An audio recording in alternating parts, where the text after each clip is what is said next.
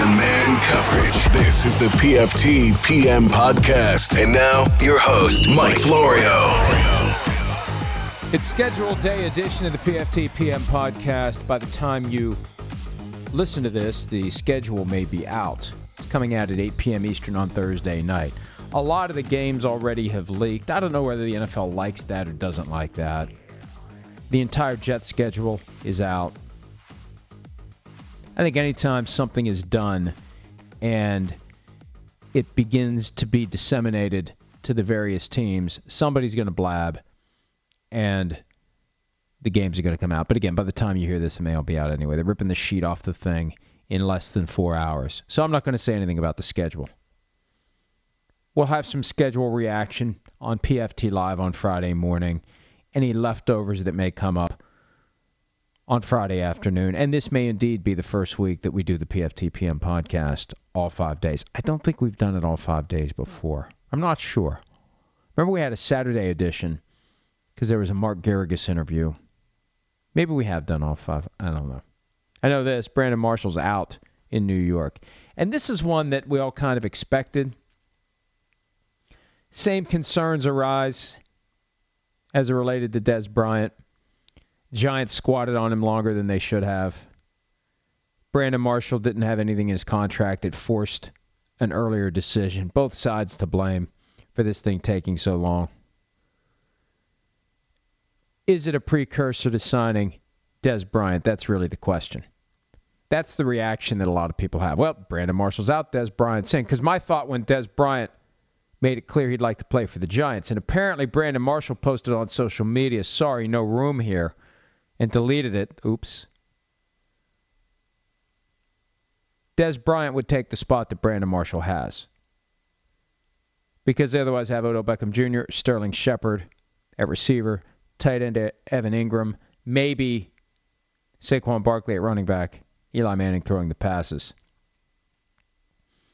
There's a lot of momentum for Saquon Barkley being the number two pick by the Giants. Who knows what they're going to do?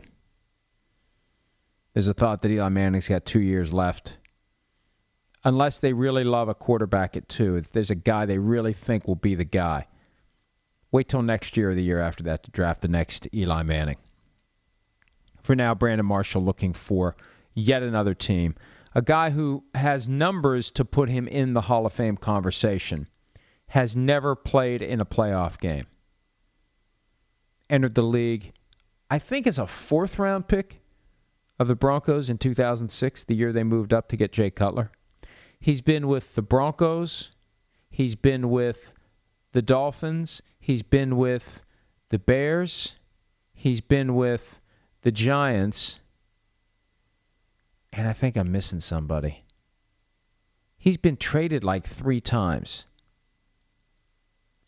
Who am I missing? It feels like he's been with more teams than the Broncos, Dolphins, Bears, and Giants. I feel like there's more than that. It's probably going to be fairly obvious.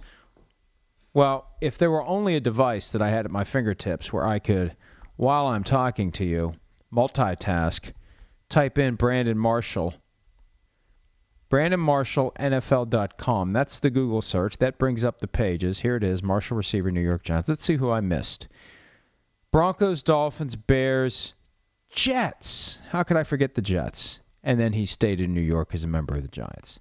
He had 1,500 yards with the Jets in 2015. He's got 12,215 receiving yards, 959 catches, 82 touchdowns. He's had a great career. He's 34 years old, Pittsburgh native, now back on the market looking for another job. Thursday, also since PFT Live ended, two new uniforms were unveiled. The Jacksonville Jaguars uniforms had leaked a couple of months ago. I haven't gone back and pulled them up, but it looks like they were the same uniforms as the ones that previously leaked. Regardless, I love them. The main feature that I love farewell to the god awful two tone helmet. I never liked it. It's a testament to how good they were last year because last year the two tone helmet started to look less hideous because the Jaguars were good. One of the Jaguars players was on the show at one point defending the uniforms and basically said, hey, now that we're good, they're looking good. And that's true. If you're a good team, you can slap anything on the players. If they're a good team, it starts looking better. But instantly, these new uniforms look better. The Jaguars uniforms. The white on white, the teal, the black, but the helmet. Oh my gosh, the helmet. I have a side by side tweet of the old helmet and the new helmet. Is that black matte? Please get rid of the matte. The matte has run its course. The matte is more outdated than the numbers with the shadow effect. Remember that back in the 90s? And the 49ers embraced that, and then everybody had shadowed numbers for a while. And then the Broncos had the jerseys with the panel down the side, and the Vikings had that like eight years later. The Vikings pick up on all the fads too late. They got the mad helmet too. Get rid of the mad helmets. The Jaguars black matte with the mustard on the back end, hideous. The new helmet, spectacular. And this all goes back to Tom Coughlin. Somebody told me last year, after Coughlin had been there a month, yeah, the helmets are gone. Coughlin hates the helmets. They're gone. Kudos to Tom Coughlin, and please, no more two tone helmets. Now, the Dolphins have new uniforms as well. Their logos are the same. I think what they basically did was they took their throwback uniform and they've embraced all of it but the logo. Just put the old logo back on the helmet. Just admit that that's ugly and the old helmet looks great. They've never done anything with that new logo. The old logo was fine. Sometimes change just for the sake of change. And this is why I don't like Nike being the apparel provider of the NFL, unless they want to become a sponsor of the PFTPM podcast. Then I love Nike. For now, though, I don't like that Nike keeps cajoling teams into changing their uniforms. Change it, change here, change this, change back. Jaguars change twice. What about the people that spend their hard earned money on those jerseys, especially the nice jersey, not the one where you only have a certain number of washes before the number starts coming off. The replica jersey, the real jersey. Between free agency and the Nikeification of the NFL, my goodness. All right. We got a couple of interviews today. We have two in part because I got so caught up in this damn thing yesterday, I didn't play one of them. So I'm going to play the one now that I should have played yesterday, and then I'm going to talk a little bit more, and I'll play the other interview, and then I'll answer your questions. And I don't understand this PFT PM posse phenomenon, but I sure hope it translates into more people listening to this thing, which translates into more money or any money for the PFTPM podcast. I'll explain that coming up. For now, former LSU running back Derrius Guice joins the program. Okay, joining us now, one of the top running backs in the 2018 draft class from LSU, a football factory in the South. He is running back Derrius Guice. Derrius, welcome to the program. How are you, pal? Hey, thank you for having me, man. Well, it's great to have you, and it's great to talk to you. And you will be in Texas next Thursday night for the draft. Why was it important for you to be there in person and experience it all firsthand? Well, you know, it's it's one of those things to where you know it's it's a once in a lifetime opportunity. You know that not many guys get invited to experience. And you know, when I got the call from Gil Brandt and got invited to the draft, it was it was like a dream come true. You know, there's no way I'm to turn that man down and turn down his opportunity. So it, it just means a lot for me and my family to be there and experience it. I talked to Derwin James from Florida State recently. He said he's got four or five different suits picked out for Thursday night. How narrow is your range of choices for the big night? I only got one suit picked out. now, here's the thing, and, and here's the reality. We, we don't know where anybody is going to be drafted, but if we listen to the experts, they got Saquon Barkley as the first running back, and then after that, Derrius Guice, where does he fit? Where does he fall? I've seen a very broad range of possible landing spots. For you, when do you start when you're in the green room and the picks are going? Do you have a number in mind where after that you're going to start thinking, man, this should have happened by now? Oh no, that's that's that's not really the mindset I go into it with. You know, um, you know, I'm I'm very patient. You know, I know it's God's plan. You know, so I don't really, you know, get impatient and, and get and get worried and get down. You know, um, I know everything. I'm a big firm believer on everything happens for a reason.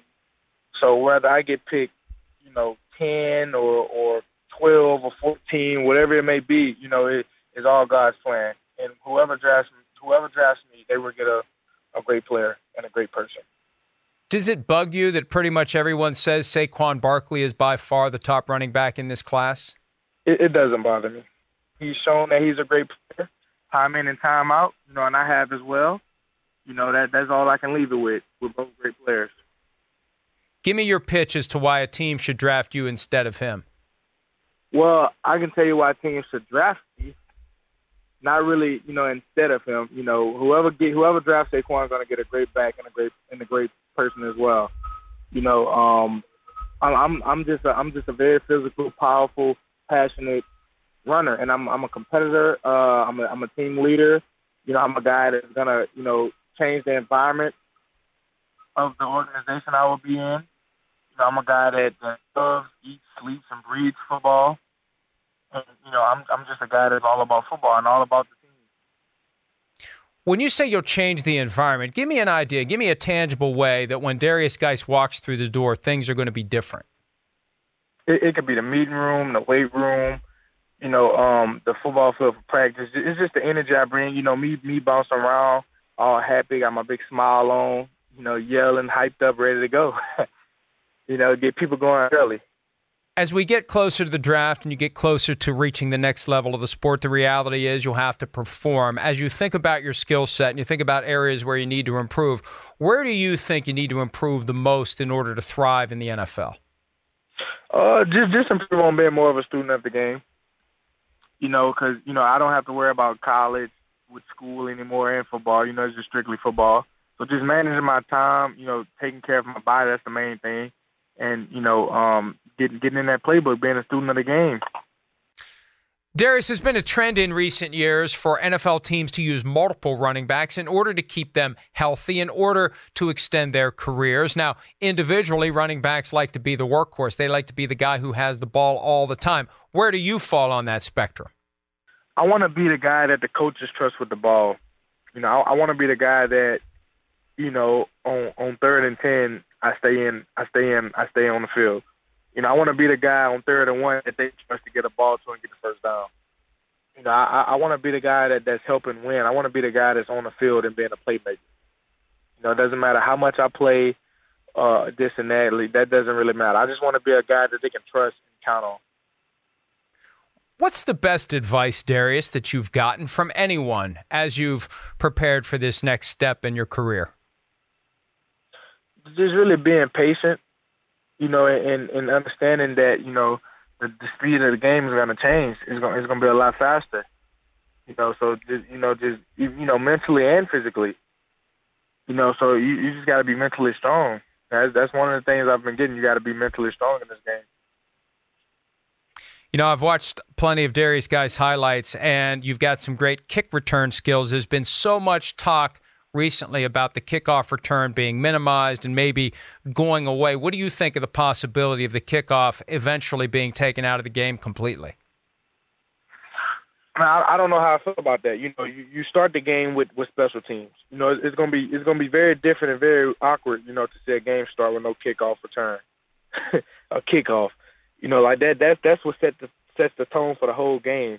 And I, I just feel like it's going to change the atmosphere. It's going to change the environment. I feel like it's going to change the everything, the whole integrity of of the beginning of the game. Even halftime, it could be halftime. Like it's just going to change everything. And when you talk about the environment of the game and the way that it feels, you were at LSU, one of the rare and unique experiences in college football, and you got to pick LSU. Does it ever cross your mind that, you know, maybe I should get to pick where I'm going to play at the next level? They shouldn't pick me. I should pick them the same way I picked my college. Well, I, I, feel, like I, I, I like this process better. You know, it, you know, go, going throughout the whole process of visiting teams and stuff, it kind of feels like recruitment.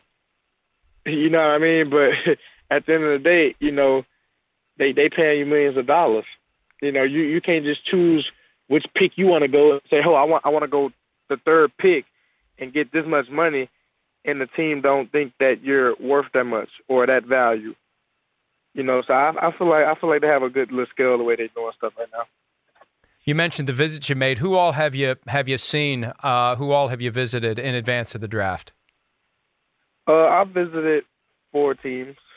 Um, I was with uh, Baltimore, the Eagles, um, New England, and Philly. Do you get a sense that there's any one team that's more interested, that stands out, that you think you're going to be paying close attention to on draft day? Nah, I'm just kind of playing it by ear, going with everything. You know, I'm hearing stuff in these in every direction. So I recently spoke to Florida State safety Derwin James. He said he put himself in each of the various uniforms in the Madden game. Have you done the same? I have done that. you know, Madden Madden's my game. I play Madden all the time. You know, um, it, it actually teaches me a lot about the game as well because they run a lot of similar plays that we run in the actual league, and um, I just feel like you know it's just mentally you know preparing you for you know for coverages. Like Madden is really a teaching game for football. And, and I'm glad we're getting into this because I saw somewhere somebody raised the concern that you, there's an off-field issue with Derrius Guice because he plays video games. Everybody plays video games. Everybody, every age, every shape, every size, everyone plays video games. When you have free time, you plug in and play video games. I play Madden. You play Madden. I don't think it's a problem, especially if it's helping you learn your craft a little bit better. You know, I, I just feel like with the video game, you know, what's the big deal? You know, you, you, you feel like it's a concern for a guy, rather you rather him what what go out and stuff and, and party, turn up with friends, or you know, a guy that you know that'll sit home get in the playbook and, and, and or play video games? Like, is that really a type of guy that you're concerned about that that'll sit home, you know, get all his work done with uh, football wise, and then you know have a little free time and play a video game? is that really the guy you're concerned about drafting? Yeah, 100 out of 100 times, that's the guy I want. The guy who chooses to stay home because if you stay home, the chances of anything happening that shouldn't happen are reduced to zero. Now, the most important question, Derrius, as it relates to Madden, as you cycle through the uniforms, was there one where it, it just looks a little bit better than the others and something just clicked when you saw Derrius Guice wearing number five, even though you're not going to get to wear number five at the next level, you can wear number five in Madden. You see Derrius Guice in that uniform. Which one was it that really struck a chord for you? man, I, can't really answer that question, man. I'm trying. I gotta try. I got to try. I, gotta try. I, can't do that, man. You trying to get me, man. I, I, I really love that effort, though. I give you that. you hitting it. I give you that one. hey, uh, Derrius, let me try something else. One. Uh, let, let, me try something else because th- this one's obviously a more serious topic, not as it relates to anything that you did, but it relates to something that came up during one of your prior radio interviews. You were talking to the guys at Sirius XM NFL Radio, and, and I want to clear some of this up. The, the, the comment that was made about being asked at the scouting combine, do you like men? Being asked if your mother sells herself out. Do, were those questions that actually were asked to you at the scouting combine, or uh, was there some sort of misunderstanding that came up there? Man, to be honest, bro, you know, I'm you know, I'm not offended by it. You know, I don't really care. You know, I'm just focused on football. You know, the draft next week, and that's all I'm really focused on right now. I know, but and the reason I ask you, Derrius, be, because there, there's still confusion as to whether you were asked those questions by teams, whether you were asked those questions in a prep session to get you ready for what may come, uh, whether you were just kind of giving an example of the kind of questions that you you thought you may be asked. Um, and I and, and and since I have a chance to talk to you, and I don't know when we're going to ch- get a chance to talk again, I just wanted to clear up for everyone: were you actually asked those questions by a team? Well, I cleared those up when I talked to security guys. So you know that that's all that matters. You know, I don't care who on the outside you know thinks this and that. You know, I cleared it up with the guys that I needed to clear it up with. You mean people from the NFL? Yes, sir. Did how many times did they talk to you about this? A few times. And you think in your mind it's all cleared up, it's all taken care of, and it's all settled? My phone isn't ringing about it anymore. well, that's fair. Although I am asking you about it, I have a, I have a feeling that you may get asked about it again by someone else in the future. It's just it's something that that is still kind of hanging out there because people have been asked that question in the past, and there's an argument to be made it's not an appropriate question for incoming football players or any employees to be asked. All right, uh, Derrius. Um, I wish you all the best as you get ready for the start of your NFL career. Whatever uniform you hope to wear, I hope that's the one you get to wear after next Thursday night when the draft commences. Thanks for some of your time. We look forward to talking to you down the road. Oh, thank you so much, man. I appreciate you. That was Derrius Guice. Thanks to him for a little bit of his time in advance of the draft. He will be there draft night. And I feel like the story's not over yet as it relates to the Derrius Guice suggestion several weeks back on Sirius XM NFL radio that he had been asked at the scouting combine whether or not he likes men. I could tell he really didn't want to answer. I tried. And then once I exhausted that line of questioning, there really wasn't anything else to ask him about. I appreciate him doing it. He had to know he was going to be asked the questions. It still feels like there's more to that story. It also feels like there's more to the story as to why Peyton Manning didn't take Fox's offer. He's given some shifting explanations.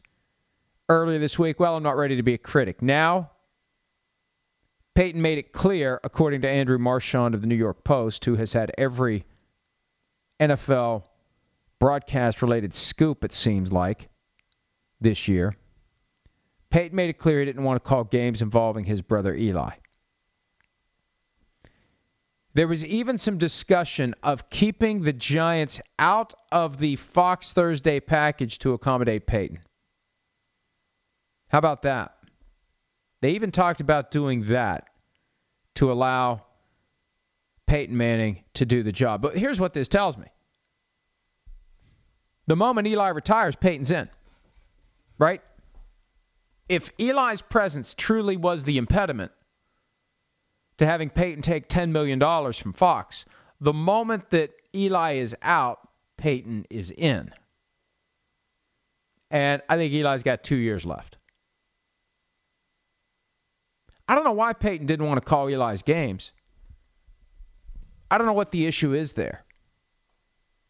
I still think there's something to be said for the fact that if he has designs on running a team at some point, Peyton Manning doesn't want to be in a position where he has to choose between saying what he believes and holding his tongue and not doing the kind of job that he thinks he could do.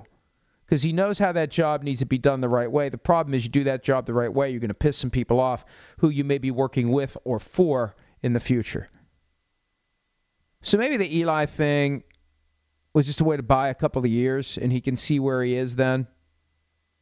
Maybe he makes a move on moving a team by then. You know, I've suggested that once the Saints move on to a new regime, and inevitably there'll be a new regime in New Orleans, Rita Benson, the new owner of the team, maybe she hires Peyton to run it. And maybe she gives Peyton a chunk of it. Maybe she gives Peyton a path toward securing control at some point down the road. I don't know that Peyton's ever going to have the money to have control of an NFL franchise. You need to hold 30% of the equity, 30% of the ownership interest. As the value of these teams goes up and up and up some more, that's a lot of money you got to be able to have. Cash on hand, liquid, big bag of money with a dollar sign on it. I don't know that Peyton's ever going to be able to do that. But you know what? They also allow a family to own a requisite percentage of the team. It doesn't have to be one specific individual that has that 30.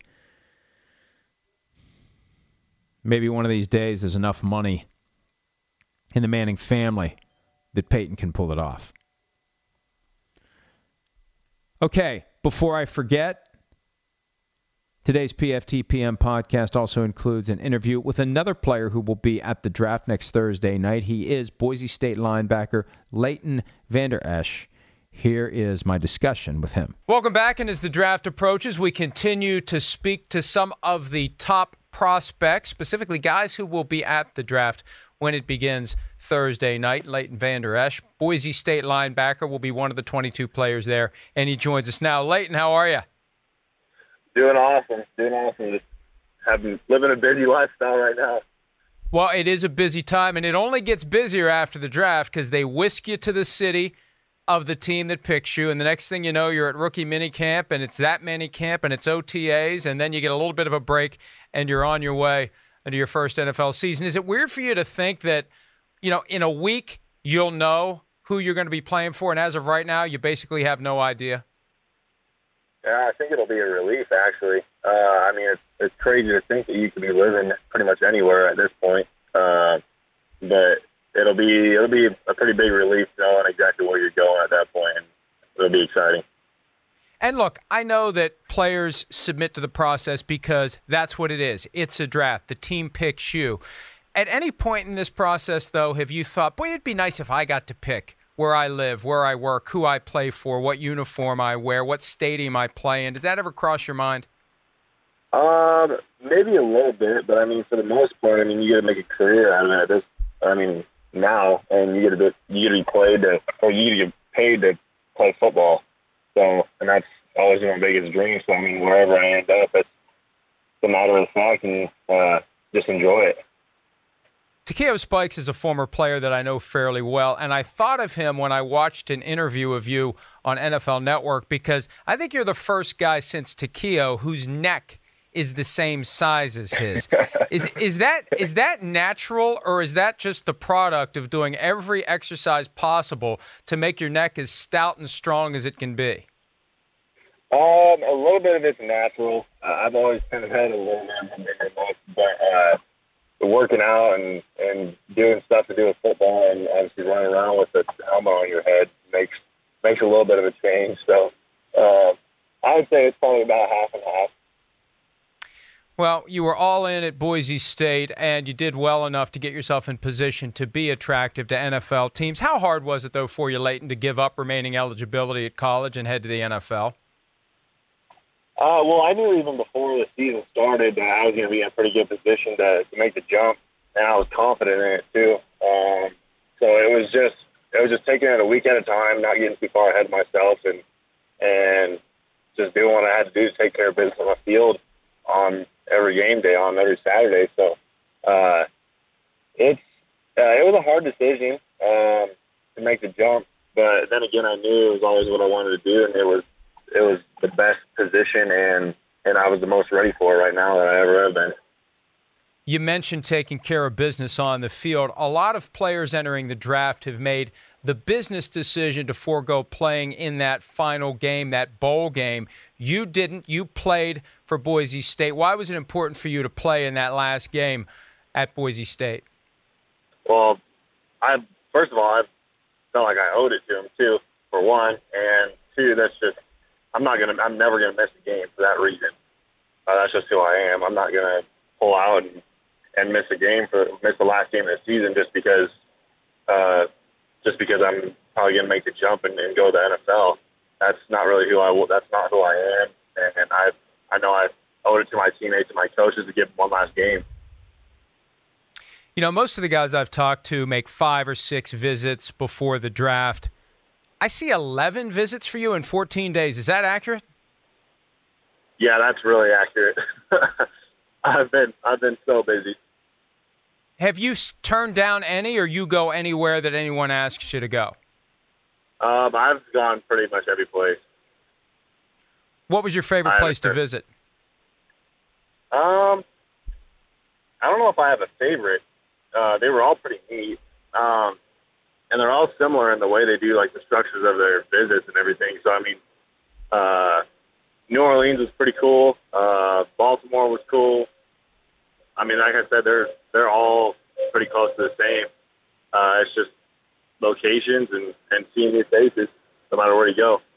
Can you rattle off all 11 without thinking about it? You have to refer to your notes. Uh, I probably have to refer to my notes. which, which, ones? Which ones do you remember off the top of your head? Um, Philly, uh, New Orleans, um, Pittsburgh, Baltimore, Detroit, um, Buffalo, um, Arizona. Uh, I think that's. I know there's a couple more, but I can't remember. You know, Leighton, part of this game, and I've been involved in it from the media perspective for several years now. You don't want to say anything publicly that could cause a problem later, like, hey, I'd really like to play for this team, and then its arch rival ends up drafting you. But in those quiet moments when you're thinking about what comes next, do you have a secret list, a top two, a top three list of teams you really want to play for? Um, yeah, you could say that. Um, but I mean, like I said, again, it, it's what I've always wanted to do. So no matter where I go, it's it's going to be an absolute blessing. What's the question you got most tired of answering during your various pre-draft travels? um, other than how'd your neck get so big? I I haven't been asked that one very much, to be honest with you. Uh, uh, I don't know. I've been asked so many questions, and pretty much all of them are the same wherever you go. It'd be hard to pick out just one. Well, you'll be in Dallas, more specifically Arlington, next Thursday. Will the bus be making the trip from Idaho to Texas? Nope, nope, not not this time. As you're sitting there in the green room before the draft, you know one of the one of the things about the draft that I think the NFL likes is you, you get the guys that slide a little bit and they start getting nervous. Do, do you have like an over under where you've you've looked at the full draft order and you've decided, you know what? I think the sweat's going to start gathering on the forehead if I don't get picked before this spot. No, uh, I have I haven't really thought about that. Um, I'm pretty I'm confident in how everything's going to go down, and uh, you just got to trust that. Uh, it's not a it's not a fact of getting nervous or or this and that. It's just you just got to relax. Whoever picks you, picks you. What are your expectations about how the game changes for you when you get to the next level?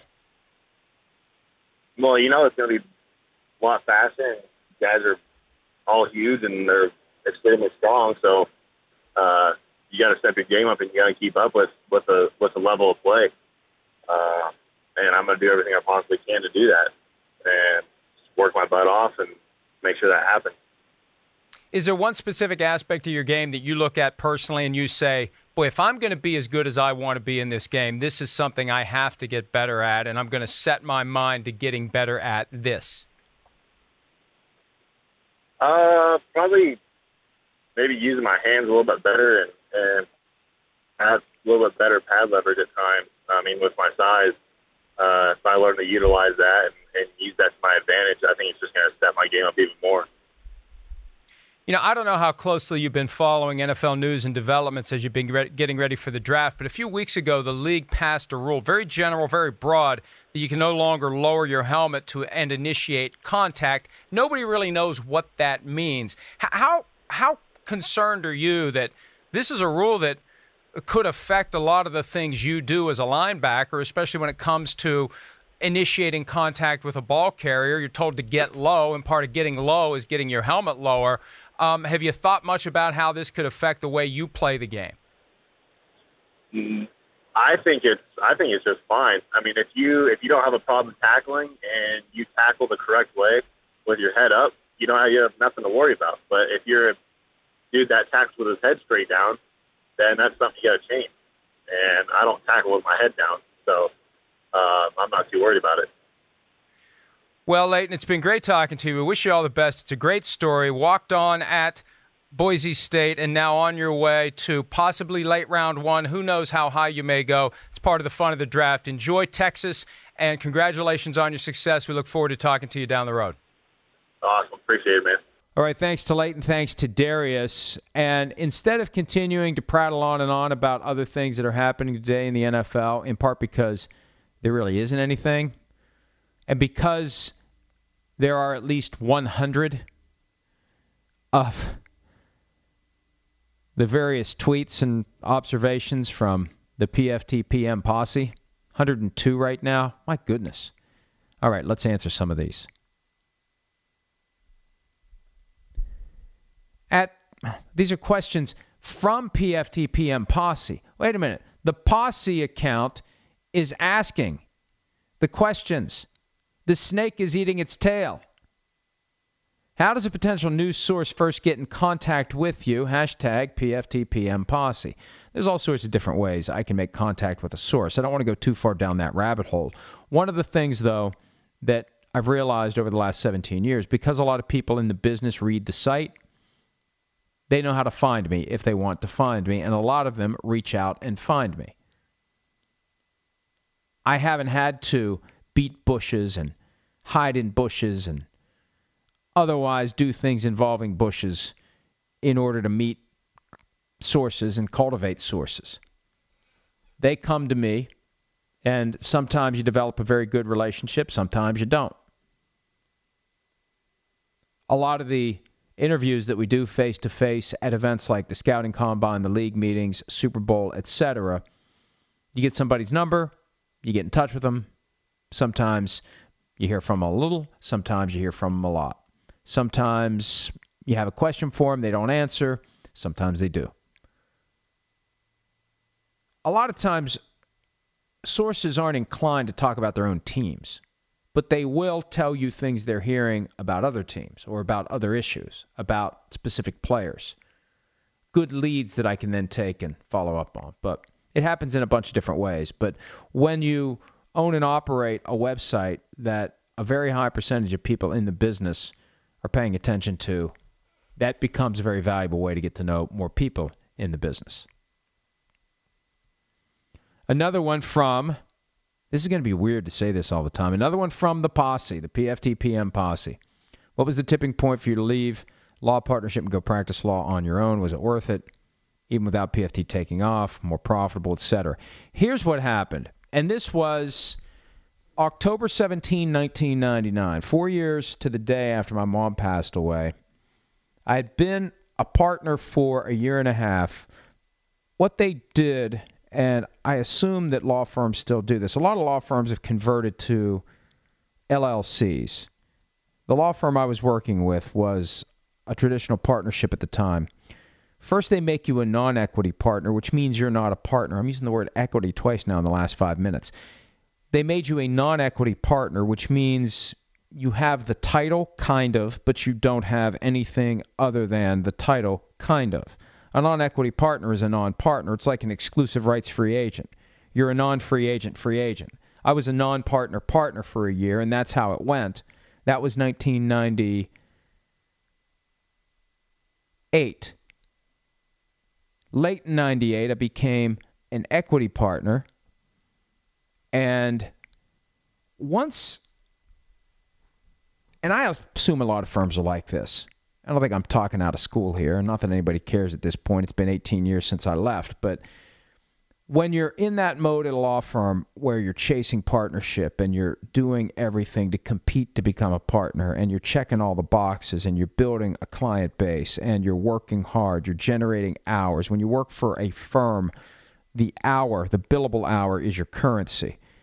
And you're more valuable to the firm the more billable hours you generate. So I was doing everything necessary to compete, compete, compete, get to partnership, get to partnership, climb the mountain, get to partnership. And once you get there, it's like, all right, I'm here. And I was 33 at the time. And I looked around and it's like, all right, here I am. This is what I've been working for for the past several years. I made it. Now what? I'm 33. Normal retirement age is 65. I got 32 years of what? What is it for 32 years? Billing hours, Your currency is your time. The reward for becoming more efficient at any one task is you got to find more work to do. And I also learned once I was on the inside, there's a lot of infighting, territoriality. A lot of lawyers who thrive on fighting with others also thrive on fighting with people that they are on the same team with. And I was a big proponent. When you litigate, when you are in an adversarial process all the time, and that was what my practice was litigation, court cases, fight, fight, fight, fight, fight for your client. The idea is if you have two sides fighting against each other to get to the truth, the truth is somehow going to pop out in the middle of the process. The reality is, a lot of times, it's a warped, bastardized version of the truth. But I can't have the fighting inside of the fortress. I'll fight everyone on the outside. I don't want to fight people on the inside. And once you become a partner, you realize, my God, there's a lot of fighting that goes on. Well, I want this associate on my specific team. Well, no, somebody else who's been here longer wants that associate assigned to this department instead. But what about what the associate wants? Well, that doesn't matter. Well, it does. It should. Little things like that. And for me, the tipping point, October 17, 1999, I was at work on a Sunday. And that's part of the reality, too. If you want to be successful, you got to put in the hours. That means you got to put in the days. That means you got to be there Saturday and Sunday to bill hours to make up for the hours that you don't get billed during the week. And God forbid you take a vacation because then you got to find 40 extra hours somewhere else to make up for that week so you can stay on track for that never ending conveyor belt of hours, hours, hours, hours, hours. I was at work on a Sunday and somebody came in with some concern about some petty, stupid little thing. And it hit me at that point. Why am I doing this? I don't want to be involved in management of a law firm. I don't have to worry about these stupid little political matters once you're within inside the walls of partnership. I don't know, it was something I did, it was something I said, and somebody thought this, and maybe it's that. And I said, you know, this is exactly why I think about leaving this place from time to time. And the moment those words came out of my mouth, I knew in my heart that I was getting out. That was October 17 of 1999. March 1 of 2000, I launched my own firm. And I knew at the time that, you know what? I'm going to find some other businesses to get into. I don't know what, but I'm going to find something else to get into. It can't be all about practicing law and doing this grind over and over again until you drop dead or retire. It can't be. There's got to be more out there than that. June of 2000, I drifted into this business by accident almost. And that's kind of the story of how it all started. And I never would have been able to get into this business if I wasn't practicing law on my own. Because if you're practicing with a firm, you, you got to work, you got to work, you got to work. I wouldn't have time to take on a hobby that grew and grew and grew into first a part-time job that generated no revenue, then a part-time job that generated some revenue, then a part-time job that started generating so much revenue it was time to make plans to only do that. And that happened early 2006 when Sprint, out of the blue, wanted to become the presenting sponsor of the website. Maybe Sprint can be the sponsor of PFTPM podcast. I don't, I don't think Sprint spends a whole lot on football properties anymore, but that was the moment when I knew eventually I wasn't going to be practicing law anymore. And I was not upset when during negotiations with NBC 2009 they said, "Well, one thing we need you to do is stop practicing law." I may have said, well, you know, that's uh, well, that that is going to be a problem. You know, I have to, I have to maintain my law practice. While I'm thinking inside, gosh, yeah, that's an easy one. Here, take it.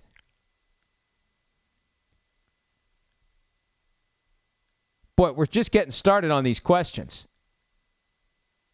Another one from the PFTPM posse appreciation for just kind of a spontaneous thing yesterday when I talked about the influence my mom had. It was her birthday yesterday. She'd have been 84. And uh, I appreciate the thoughts that people shared about that. I mean, we, we all have our motivations, and you know, I spent a lot of time. She's been gone 20. It'll be 23 years, October 17. And you still, if your parents are still living, you, you you don't stop thinking about them when they're gone, and I don't care how long they're gone I mean, think of the influence that you have. And maybe for those of you who are parents who still have your parents, I guess the lesson is you have a huge influence on your kids. When you're around them all the time and they're hearing your voice all the time and they're seeing the example you set all the time in everything that you do, and how you interact with people, how you talk to people, how people talk to you, how people treat you, when you work, when you don't work, what you're doing when you work, what you're doing when you're not work, it all, it all has an impact on them, good and bad. The direct interactions with your children are just a small slice of the manner in which you influence them. You influence your children with everything you say and everything you do. And when you're gone, I think that's when it hits them harder than when you're alive. So, anyway, I don't want to go back down that rabbit hole. It was emotional enough yesterday, but it, it's true. And my mom died October 17 of 1995. My dad died July 18 of 1998. And I probably think about both of them at some point every day. And there's probably something that reminds me of them every single day. I'm looking over here. I see my dad's wallet every day. It's sitting on my desk, my dad's wallet, intact as it was when he died. My niece found it in the room that he stayed in at my sister's house the last couple years of his life, and she brought it a couple of years ago. Actually, she mailed it. It was in the mail. I she had mentioned it. I'd forgotten about it. I got back from the scouting combine a couple of years ago. I was tired. I was exhausted, and I opened up this puts this package, and there it was, and started going through it, and that was that was one of those moments where you break down, but it's a good cleansing kind of a cry, you know. So I put it over here on top of a thin little DVD player that I never use. Does anyone use DVD players anymore? I don't know why I even have that thing sitting there. It doesn't even have a plug in it anymore. I needed the HDMI cord for something else. It's just sitting there. I probably should just get rid of the thing. Does anyone watch DVDs anymore? I bought a 4K DVD player down in the barn a couple of years ago when we got the barn done. We never play anything on it. Everything you watch now is streamed. God, it sounds pathetic and old. Complaining about outdated technology. How about some football questions? All right, here's one that isn't football, but then we'll ask some football questions, or at least answer them. From the PFTPM posse, what was your best and worst memory of working for Kentucky Fried Chicken? And remember, they could up being end up being a PFT PM sponsor that we need. Uh, okay. The best thing about working at Kentucky Fried Chicken, and this is a general memory, this was a life lesson memory. This was 16 year old propensity to be kind of lazy and shiftless and really not like long term goal oriented. I always did well in school. It was a very present, obvious, linear. Here's what you have to do to get an A in this class. Here's what you have to do to get an A in that class. So go get the A's. Put the time in. I always hated when people say, well, I could get straight A's too if I studied. Well, then you're a dumbass. Study. What else are you doing with your time? So, junior year of high school, a couple of my friends were getting jobs, and they put the peer you get the peer pressure. Well, you should get a job too. Well, why? You're miserable. I should be miserable too. Why do I need a job? I don't need any money. I need three dollars and thirty-five cents an hour. Why? What am I going to do with that? So, eventually, I get a job. One of my friends was working at Kentucky Fried Chicken, so I get a job there. And at some point, I realized in the two years that I worked there, that felt like 20. You know, the manager, 24, 25 years old, busting his ass every day. The assistant manager, a couple of years younger, busting their ass every 12 hour shifts and doing all the crap that I was doing. It's like, I'm 16 years old. You're doing the shit that I'm doing. That's your job? And look, I respect people for doing whatever they have to do, but doing that for a while, that ended up being a very positive, motivating force for me, where I realized, you know what? If you don't go to college, if you don't bust your ass, if you don't get a degree, if you don't aspire and strive, at some point in your life, you're going to settle for something and then settle in. See, that's a problem. When you settle, you eventually settle in to that existence and you find a way to make it work. You know, there are a lot of people that are living paycheck to paycheck and they're living just fine paycheck to paycheck. And there are people that need to do these jobs to keep the economy together. But you got to ask yourself, what do you want? What do you envision? How do you fit in this broader ecosystem that is humanity?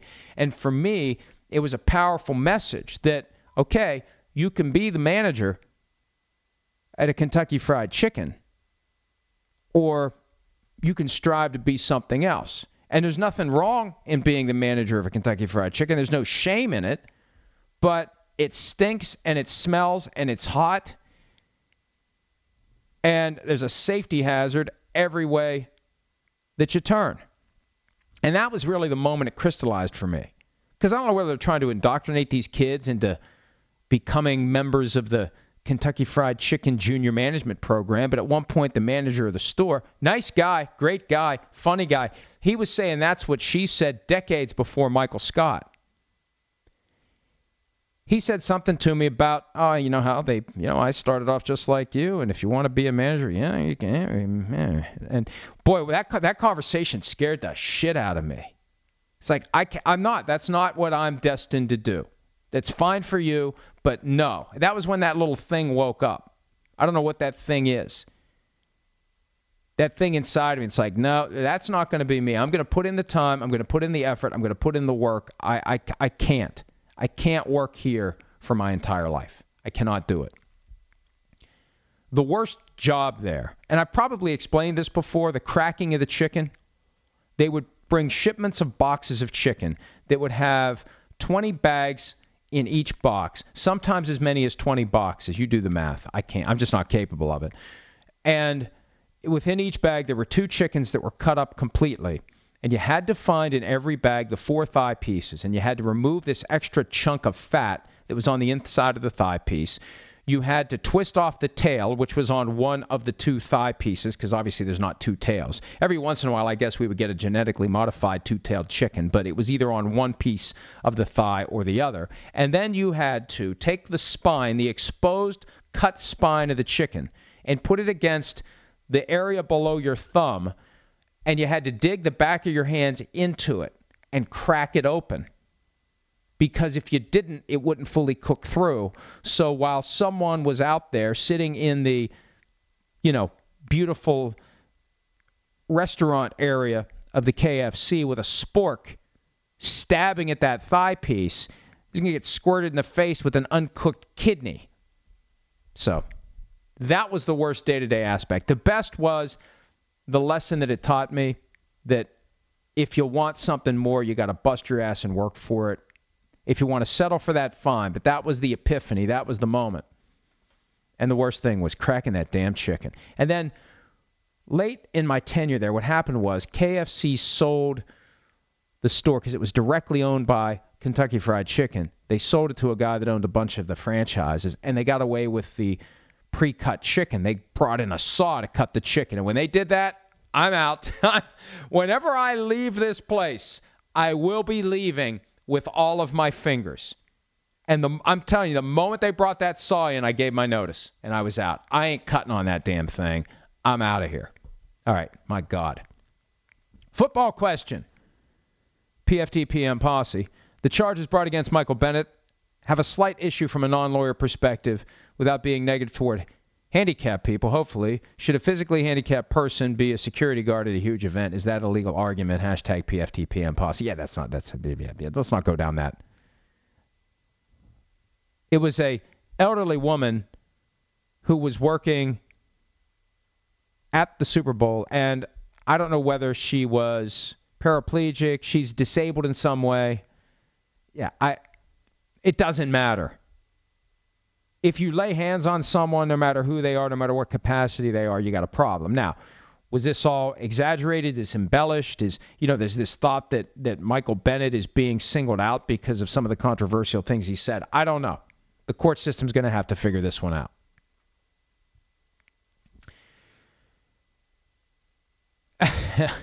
all right, what else do we have here? Tom Curran has joined the PFTPM posse. That's good to know. Reverend Mark Worth, a member of the PFT PM posse, Browns and Jets reportedly in prime time. Why? Well, look, at least it's early in the year when we're still hungry for football. I have a feeling that that Thursday night game will not be a Fox Thursday night game.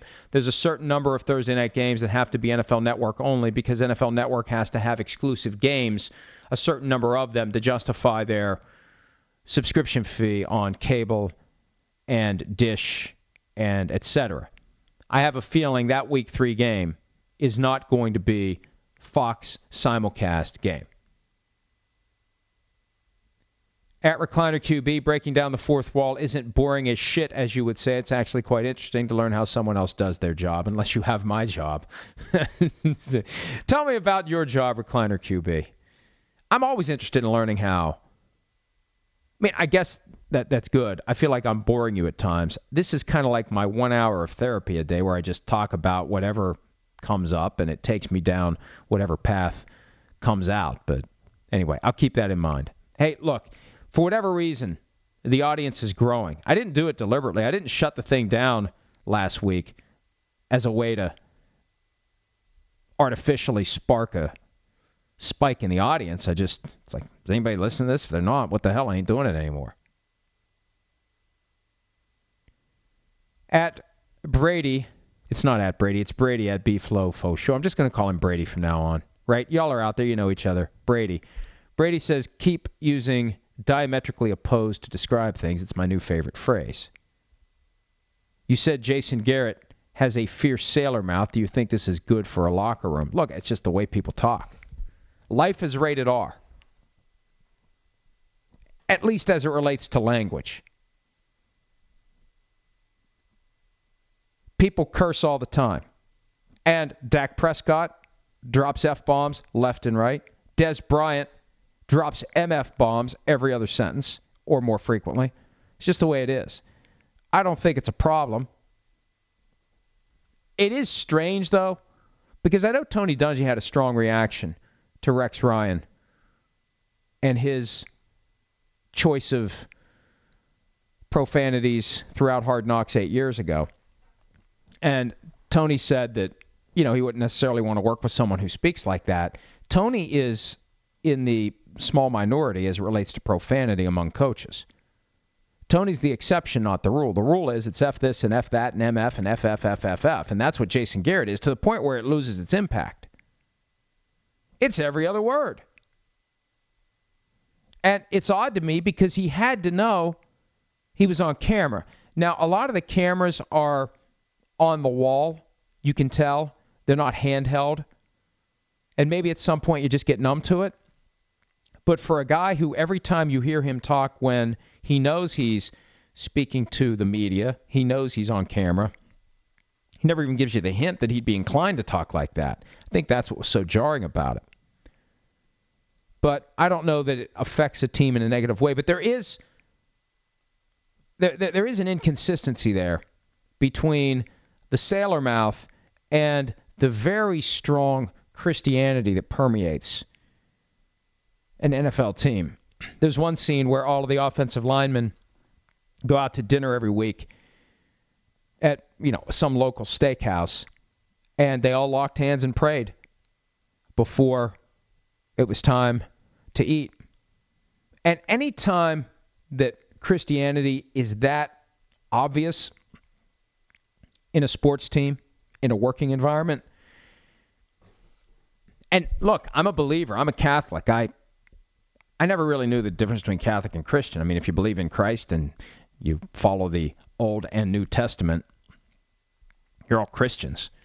But the non-Catholic Christians, I think, have a different view of the Catholics, and the I look at the Protestants and we're all we're all Christians. Anyway, I think about the people who just aren't Christian, because I don't think Christ would want to exclude people who feel differently and you necessarily exclude when you weave Christianity into a football team. And that happens a lot. And that makes me uncomfortable because it has to make the people who aren't Christian uncomfortable. And when you make that point, people say, Why do you hate Christians? No, that's not the point. The country doesn't have an official religion. No team should have an official religion. And one reason that it makes me uncomfortable, this comes back to my law practice, if you wrap yourself in this notion that you want good Christian men on your team, that means you don't want non Christians. That means you're discriminating against people on the basis of their religion and their religious beliefs. And if you're choosing between a couple of free agents, undrafted, and all things are equal, and you want the guy who's a Christian as opposed to the guy who isn't, that's a per se violation of the civil rights laws of every state in the country and of the federal government. But when you hear that Christianity get so heavily immersed in all things football, and then you hear F this and F that and F that and F that, it's just a weird, it's a weird inconsistency. Although I will say this, I don't think it's a sin to use the F word. I don't. It's a vulgarity, but you're not taking the Lord's name in vain. That's something I try to never do. But I don't think there's anything wrong with saying the F word. I don't think it's morally deficient. It's definitely not a sin. Not in my view. Maybe I'm wrong. Boy, I'd hate to think I'm going to hell because I didn't think the F word was sinful. Used in the context of an exclamation, something that allows you to release some steam, it makes you feel better when you're upset, it reduces your stress level when you let it fly. I don't think there's a problem with that. Now, you don't want to be doing it in front of little kids. But anyway, the whole thing surprised me with Jason Garrett. And it'll be interesting to see what the widespread reaction is once that comes out. I think it's coming out next week. At one point, I thought it was June, but this year I think they accelerated. I think they realized it's better to get it out while people are still kind of paying attention to football. In June, we're really not paying attention. Reverend Mark Worth asks any team you think should have the most primetime games. It's always the Cowboys. Look, coming from somebody who works for a network, psh, it's the Cowboys. Good, bad, or otherwise, the Cowboys put asses in the seats and eyeballs on the screens. Whether you love them, whether you hate them, America's team, they draw like no one else. And if there wasn't revenue sharing, if there wasn't what amounts to an illegal antitrust operation when the NFL sells all of its TV rights together, if every team did its own rights, if the Cowboys did a Notre Dame type of a deal, they would make all the money. They would make more on their own than every other team combined. That's what a draw the Cowboys are. At the Impact 99, with the NFL playing so many games abroad, are they eventually working toward a Super Bowl or a Pro Bowl in a different country? Pro Bowl in a different country is an intriguing concept, although I think they've settled this thing in to Orlando, at least for now. Remember, it was in the Super Bowl city a couple of times. I went to one in Miami. And I think in Arizona, it was there once. The Super Bowl is never going to be played in a different country. And people go nuts at the mere suggestion of it. And I don't want to say never because never's a long friggin' time. 99.9% of football fans are watching the thing on TV. As long as it looks the same on TV, it's the Super Bowl. But man, American football fans lose their shit when you bring up the possibility of the Super Bowl being played in London. So I don't think that's ever going to happen. I think the NFL likes to let a random executive leak it from time to time. I think they like the idea of people in London being fascinated by a team being there, by the Super Bowl being there, but I don't think it's ever going to be there. And we're still only at four games that are played in other countries. Four out of 256. And I really do think, and this is a topic for another day, I really do think that at some point the regular season is going to be expanded. And if it goes to 17 games, that allows for a full week of games, not all at once, but a full slate. 16 games that can be played wherever, played on neutral sites, either abroad or domestically. I've argued for years look, until you're ready to have 16 games that you stage in other countries, you go to 17 and you have 16 neutral site games where you play a game at Ann Arbor. You play a game at Notre Dame. You play Steelers Eagles at Penn State Stadium. You get into issues like selling alcohol because some of these colleges you can't you can't sell alcohol, although that's changed over the years as well because there's too much money to be made. Soon you'll be able to sell alcohol at college games and gamble on the college games and gamble on whether the next play is a run or a pass or that field goal is missed or whether it's shanked or whether whatever, whatever. All right, what else do we have here? The Impact 99, does Dez Bryant really believe it when he says Garrett guys got him forced out of Dallas? Is that him is that him being mature? Is Bryant believing that a sign of maturity? I, I don't think that cynicism is a sign of immaturity. I think it's normal to externalize blame. It's never about anything we did. As you process when something bad happens to you, it's not something I did, it's something someone else did. That's human nature.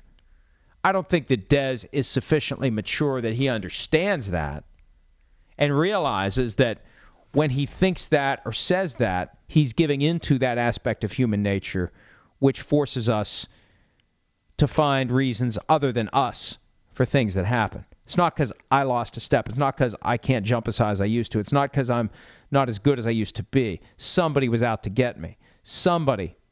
And I saw this all the time when I was practicing law. If a lawyer loses a case, it's not my fault. The judge is stupid. The jury is a bunch of incompetence.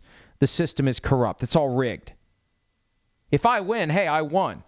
It was me. If I lose, well, it's rigged in some way against me. Someone else is out to get me. It has nothing to do with my own deficiencies. It's because somebody else screwed me. And I think Dez just gave into that aspect of human nature. I think as time passes, maybe he'll realize that that that may be an overstatement. And the bottom line is this. Jason Garrett's the coach. You either do things the way he wants or you don't. He is going to tend to favor the guys who do things the way he wants them to be done. There's a point where they're honoring Jason Witten for his years of service and his year of doing things the way that Jason Garrett wants them to be done. Garrett breaks down. Garrett gets emotional over it. So I think this is true in any business. Whoever the boss is, if you do things the way the boss wants them to be done, you become one of the boss's guys and or gals. And if there's somebody out there who is consistently resisting and pushing back and questioning for the sake of questioning and making life harder, primarily through emotional reaction, irrational emotional reaction. I'm not saying Dez did that all the time, but watch All or Nothing. He was a constant source of concern. He was somebody that they always felt like they had to tiptoe around. As long as that person is a high performer, you will find a way to tiptoe around them. The moment that they are not performing at the level they were performing at, you will no longer tiptoe around them, whether that's Dez Bryant or Richard Sherman or anyone in between. I think that's just human nature on both sides. It's human nature to blame the Garrett guys, and you know what?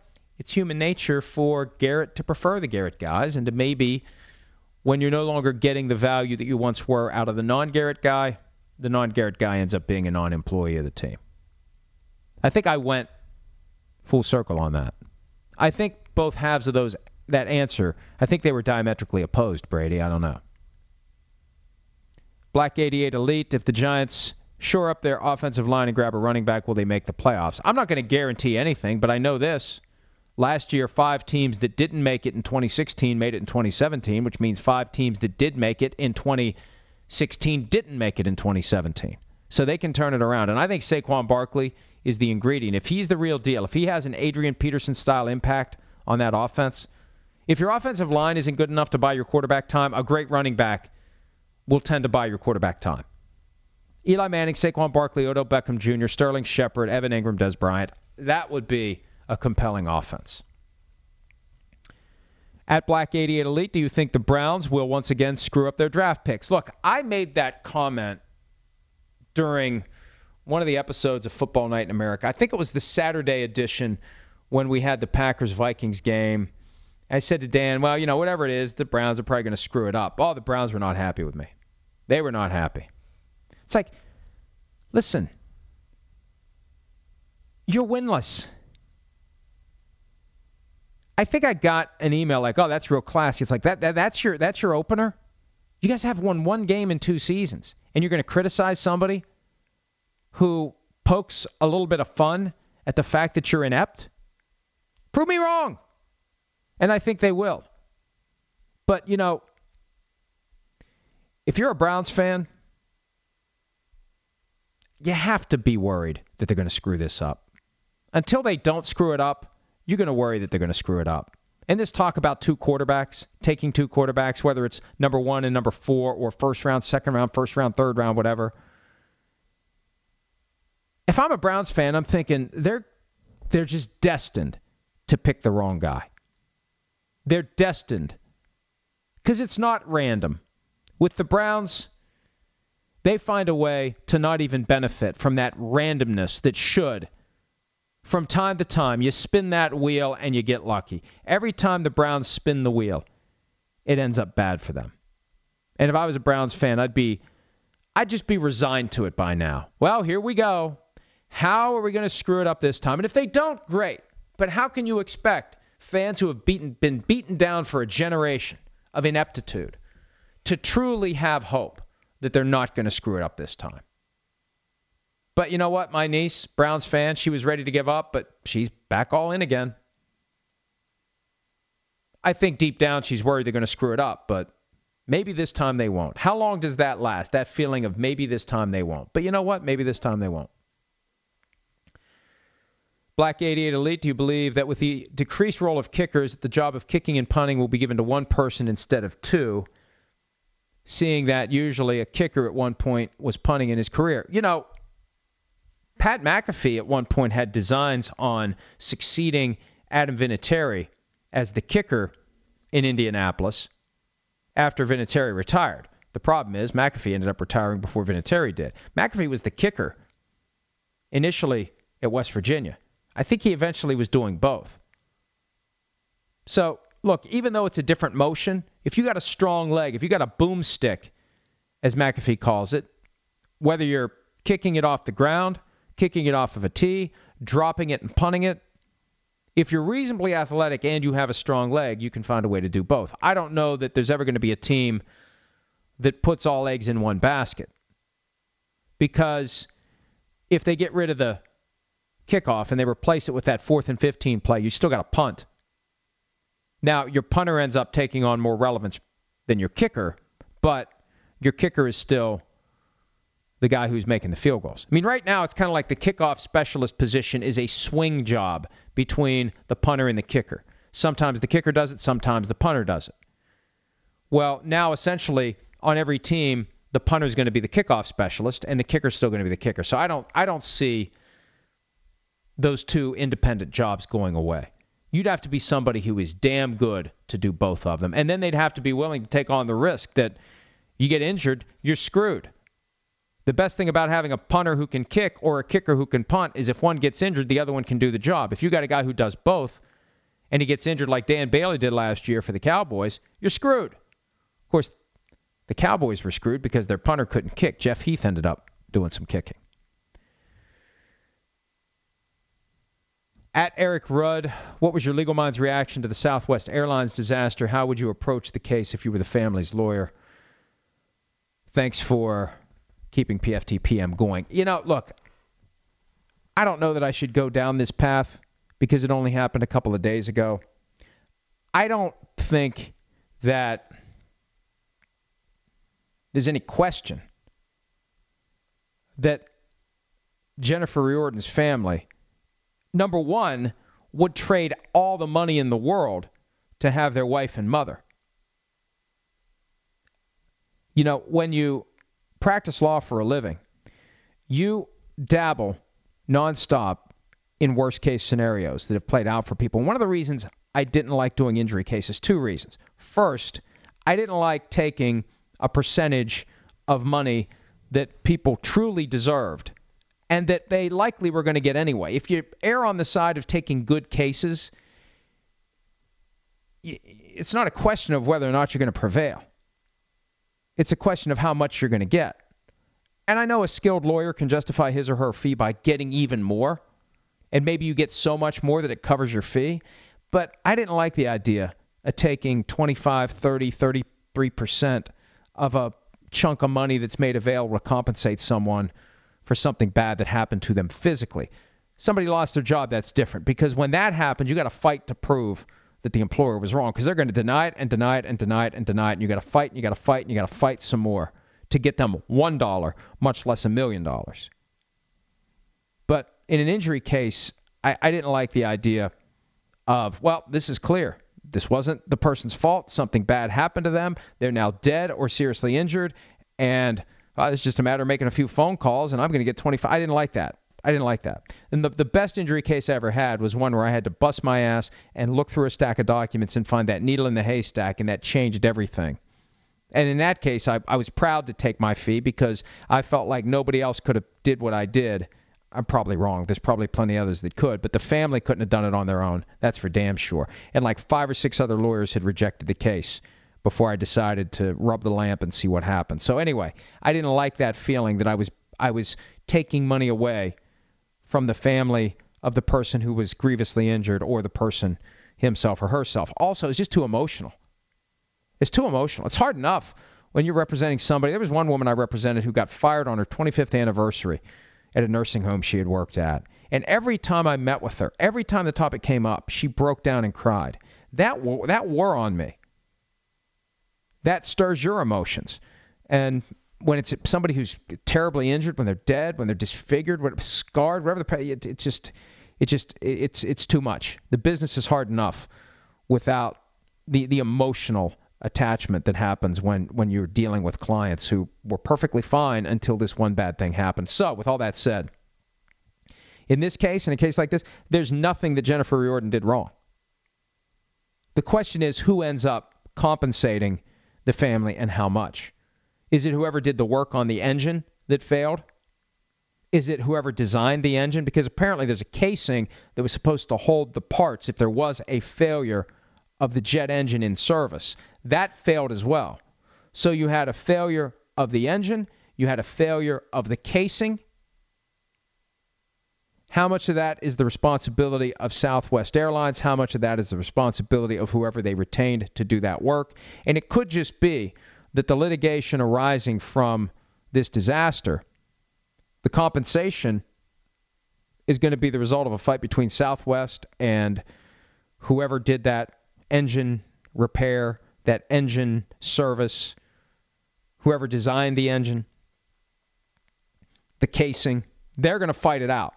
That's the best case that you can have from a lawyer's standpoint because you just sit back and you let all the lawyers for the various defendants fight it out among themselves because there's nothing that the victim did wrong here. Now, plenty more victims than just the person who died. And this is where it can get controversial, and this is where people will complain about the legal system, but everybody on that plane was a victim of a serious emotional trauma. They spent a period of time thinking they were going to die and people directly involved in trying to save the woman who was sucked out of the plane, partially sucked out of the plane, and then they spent time trying to resi- revive her. They went through something that they're never going to forget. It's going to haunt them for the rest of their lives, most likely. That's something that, but for the negligence, the carelessness in the design, the maintenance, etc., of that jet engine, that's something those people shouldn't have had to deal with. And they are entitled to compensation for that. So that that's all that needs to be said about that for now. But yeah, look, fortunately there aren't many cases like that anymore. It's the first passenger who died on an American airline in nine years. There was a regional jet that crashed in Buffalo in 2009.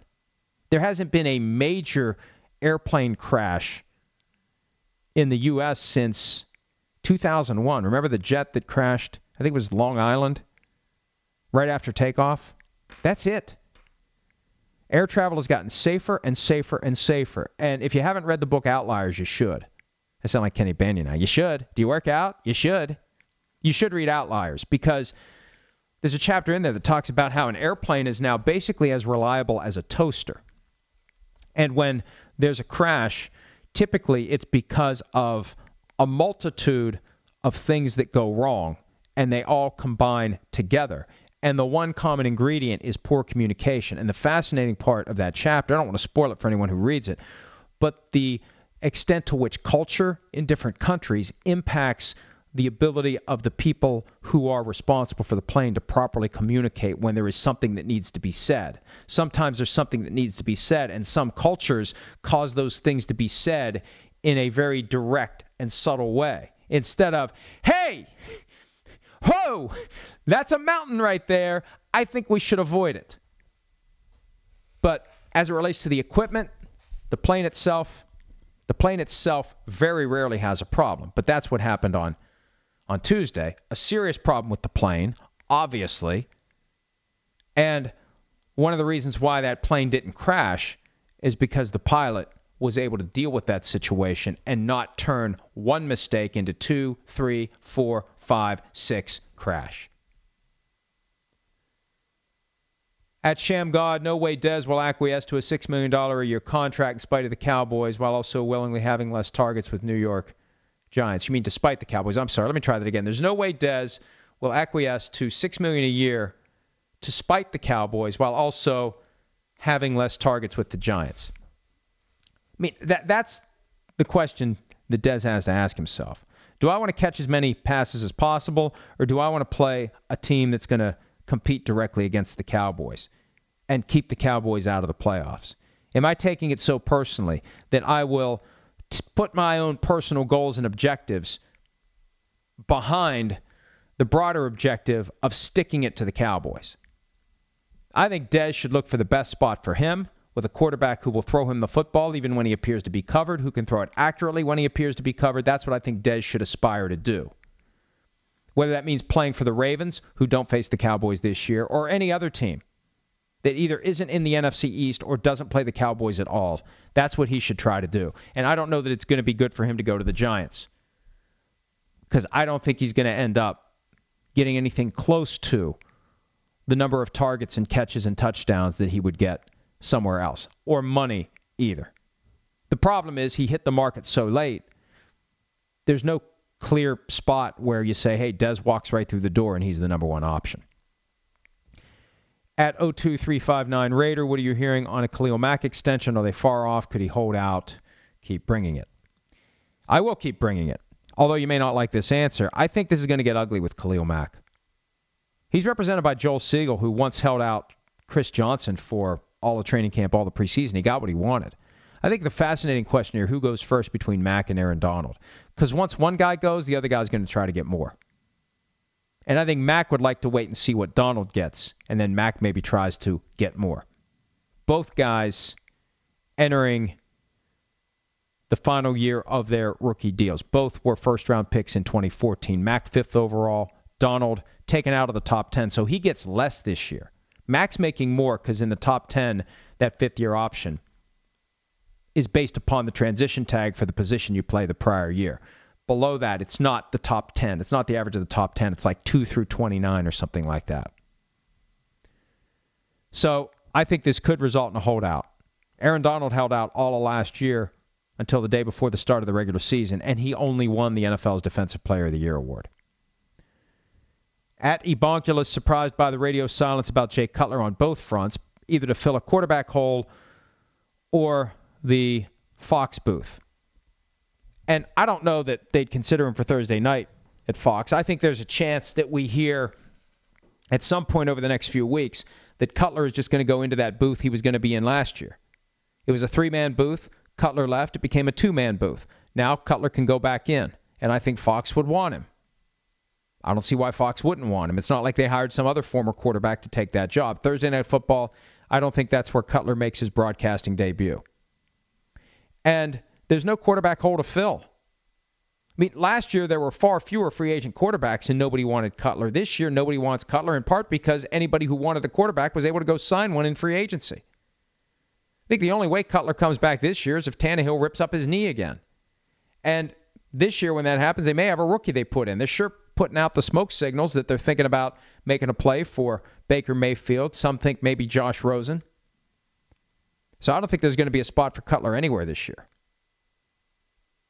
I remember being fascinated last year that if Teddy Bridgewater had suffered his knee injury a year later and Cutler was available, would the Vikings have wanted him?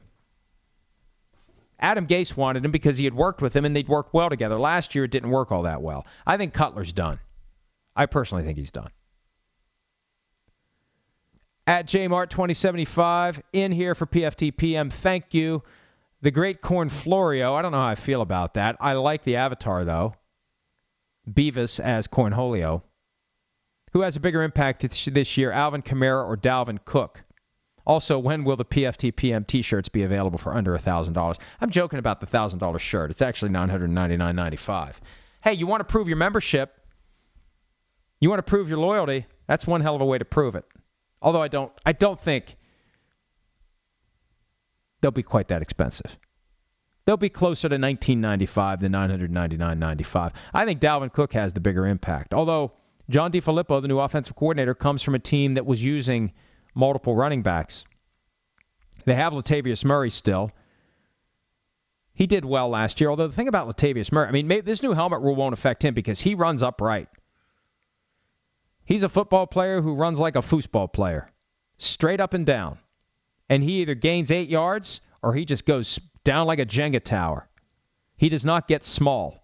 And maybe that's going to be the key to being a successful running back moving forward, depending upon how they apply this helmet rule. But I still think Cook because you've got Kamara and Mark Ingram in New Orleans. And Cook was phenomenal until that non contact ACL tear. So if he's healthy, I say Cook. I definitely say Cook. I think that Cook would have been the offensive rookie of the year if he hadn't torn his ACL. Then again, Deshaun Watson would have been the AFC or the NFL's offensive rookie of the year if he hadn't torn his ACL. At Arm 55, which team do you see becoming the new lead dog in the AFC once Tom Brady eventually retires? Well, that's a good question. That means I don't have an answer. Quarterback driven league. Will it be the Texans? Will they step up? Will it be the Browns? If they get the quarterback position right, it's going to be a quarterback driven situation. Because I want to say the Steelers, but how much longer is Ben Roethlisberger going to play? And they went 20 years between Bradshaw and Roethlisberger. If they don't have a good plan for a new quarterback, they're going to be not as as significant as they were. That's why I think all these AFC East teams, other than the Patriots, are looking for a franchise quarterback because they know now's the time to get him and groom him, and then he's entering the front end of his prime when Brady retires. So I think it's a team we're not thinking about. It may be the Chiefs if Mahomes works out. You got a lot of young quarterbacks who can get it done and the balance of power shifts once one generation of franchise quarterbacks goes away. Another one from Ed Arm 55. Which team do you see most likely to make a surprise pick and or trade in this year's draft? I, I don't know. I could see the Cowboys trade up. I could see that happen. And I'm influenced by the fact that I just watched All or Nothing and saw them contemplating a trade up for Paxton Lynch. They knew that Dak Prescott was the other alternative when they didn't trade up for Paxton Lynch.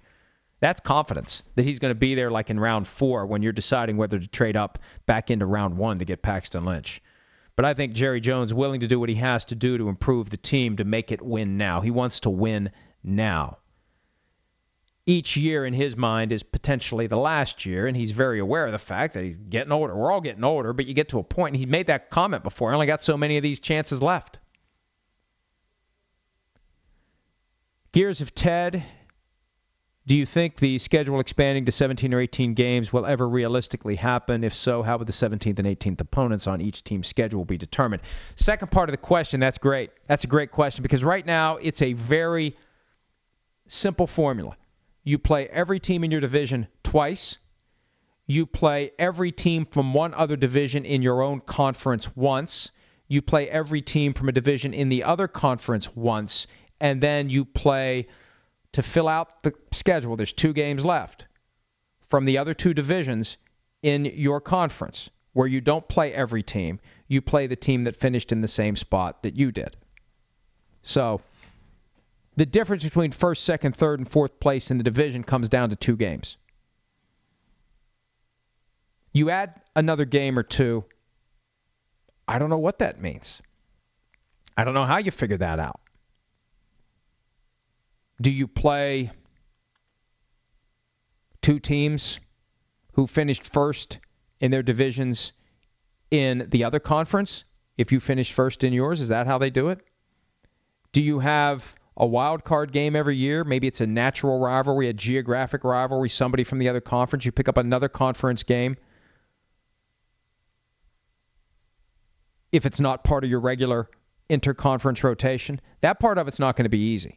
I still think at some point we will see 17 or 18 games.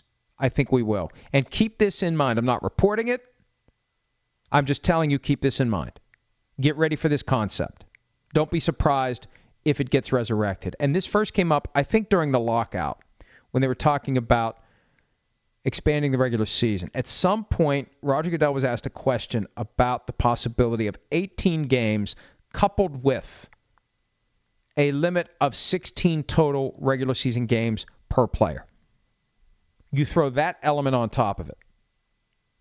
That the coach has to decide which two games the backup quarterback will play, which two games the backup kicker will play. Although I'd like to think kickers and punters would be exempt, and maybe quarterbacks will be exempt as well.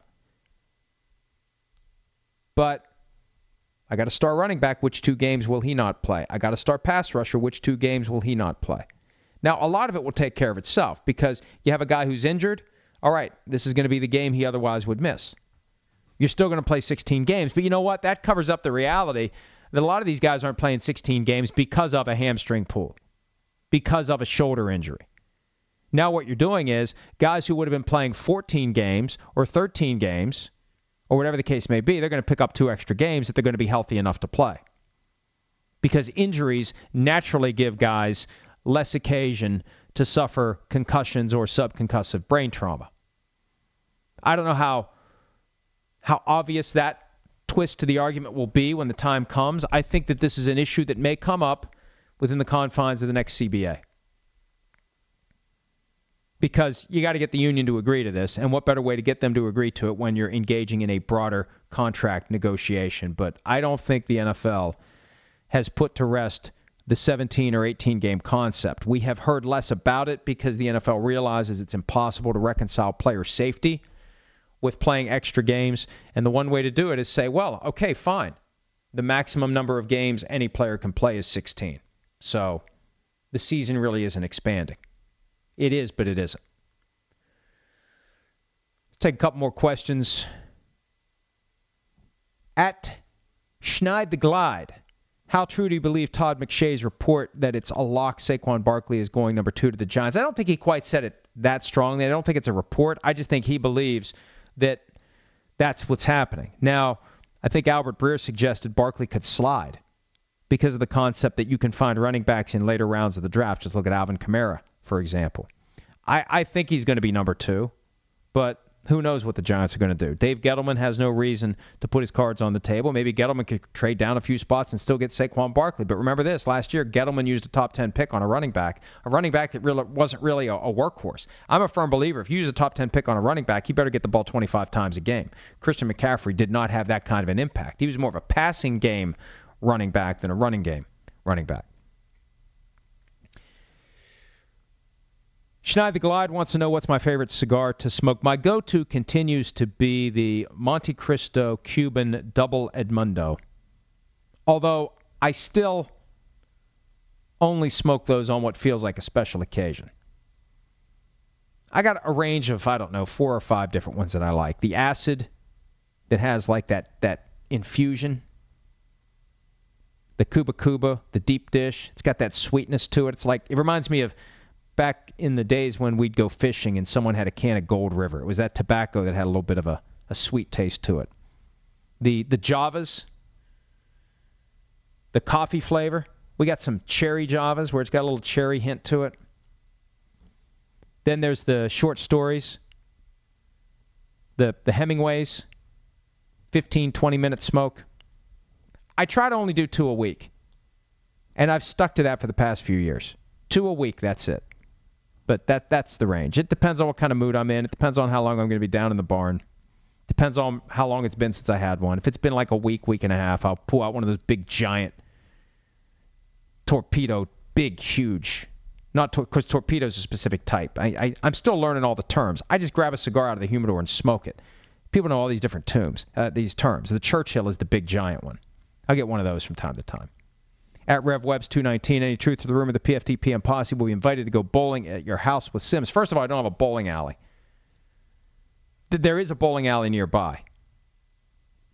And we have been going bowling once or twice a week. I, I guess we could do an open event. Anybody who wants to come to West Virginia when we go bowling, you can come go bowling with us.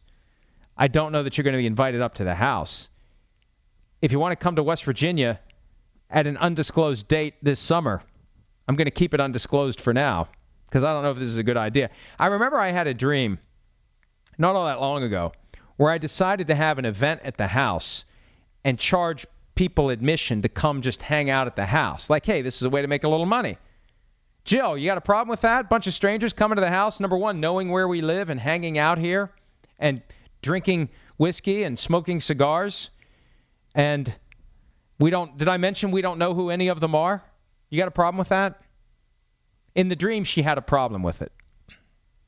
I have a feeling that that would not be a, maybe an off-site get-together bringing people that we don't know to the house, probably not something that I'd be able to finagle all that easily. Gears of Ted, do you see there being another cold weather Super Bowl at some point in a city like Seattle, Denver, Philadelphia, etc.? I think the NFL realized, you know what? We're not going to play Russian roulette with our signature event. They got very lucky with Super Bowl 48. It snowed a day or two before. It really snowed the day after. I remember I sat in for Dan Patrick three days after Super Bowl 48, and Tuesday or Wednesday, it was a harrowing car wa- car ride from New York. It was horrible. You have that stuff happen the day of the game.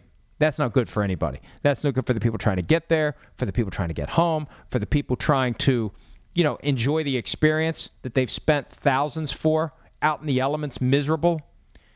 I, I don't think they're going to do it. And now that they're not using other cities to leverage the best possible deal for a Super Bowl. Because for a while I thought, hey, you know what? This is genius. You open up the entire league and you bring in all these other cities that are putting pressure on the cities that are truly in the rotation to make the best possible bid to get the Super Bowl. They've changed that now. They're just going to go approach one city at a time and say, hey, this is what it takes to host the Super Bowl. You either want it or you don't. And the thinking is they'll say, whatever you want, we'll do it. So I think the cold weather thing in Pittsburgh, Pittsburgh doesn't have the hotel rooms. But I, I think that the cold weather thing is no longer a thing. Gears of Ted, can you see there being a weird dynamic in Philly with Carson Wentz if they never get back to or win another Super Bowl? Then he'll never be able to finish the job like Foles did. Oh, absolutely. There's pressures on Wentz to do it now. Pressures on him to be ready week one. If Nick Foles plays week week one and plays well, because Wentz isn't ready, who plays week two? Who plays week three? And so on and so forth. I should probably wrap this up. Let me take one more because I didn't know about this. I need to check this. At Matt Evon, what do you think of Amazon releasing the total viewers of last year's Thursday Night Football game? 18 million seems decent for a streaming primetime game. Well, a lot of times the streaming numbers are packaged and presented in a way that is misleading. That's what happened when Yahoo first did a game a couple of years ago. They tried to take digital numbers and make them sound kind of like TV numbers, but they really weren't. Average viewers per minute is the key. You can say 18 million people at some point activated the stream. What was the average viewers per minute? They may have done that. I didn't know that Amazon numbers were out there. I just assumed the Amazon numbers aren't going to be great because you have to have Prime. How many people were watching on Prime?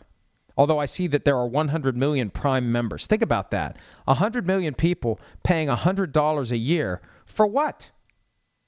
My wife's been a Prime member for the last few years, and I don't want to jeopardize the possibility of being, you know, the PFTPM podcast presented by Amazon Prime. But what do you really get for that hundred bucks? I, I mean, I guess, you know, you order stuff and it comes to your house faster, and there's a benefit to that.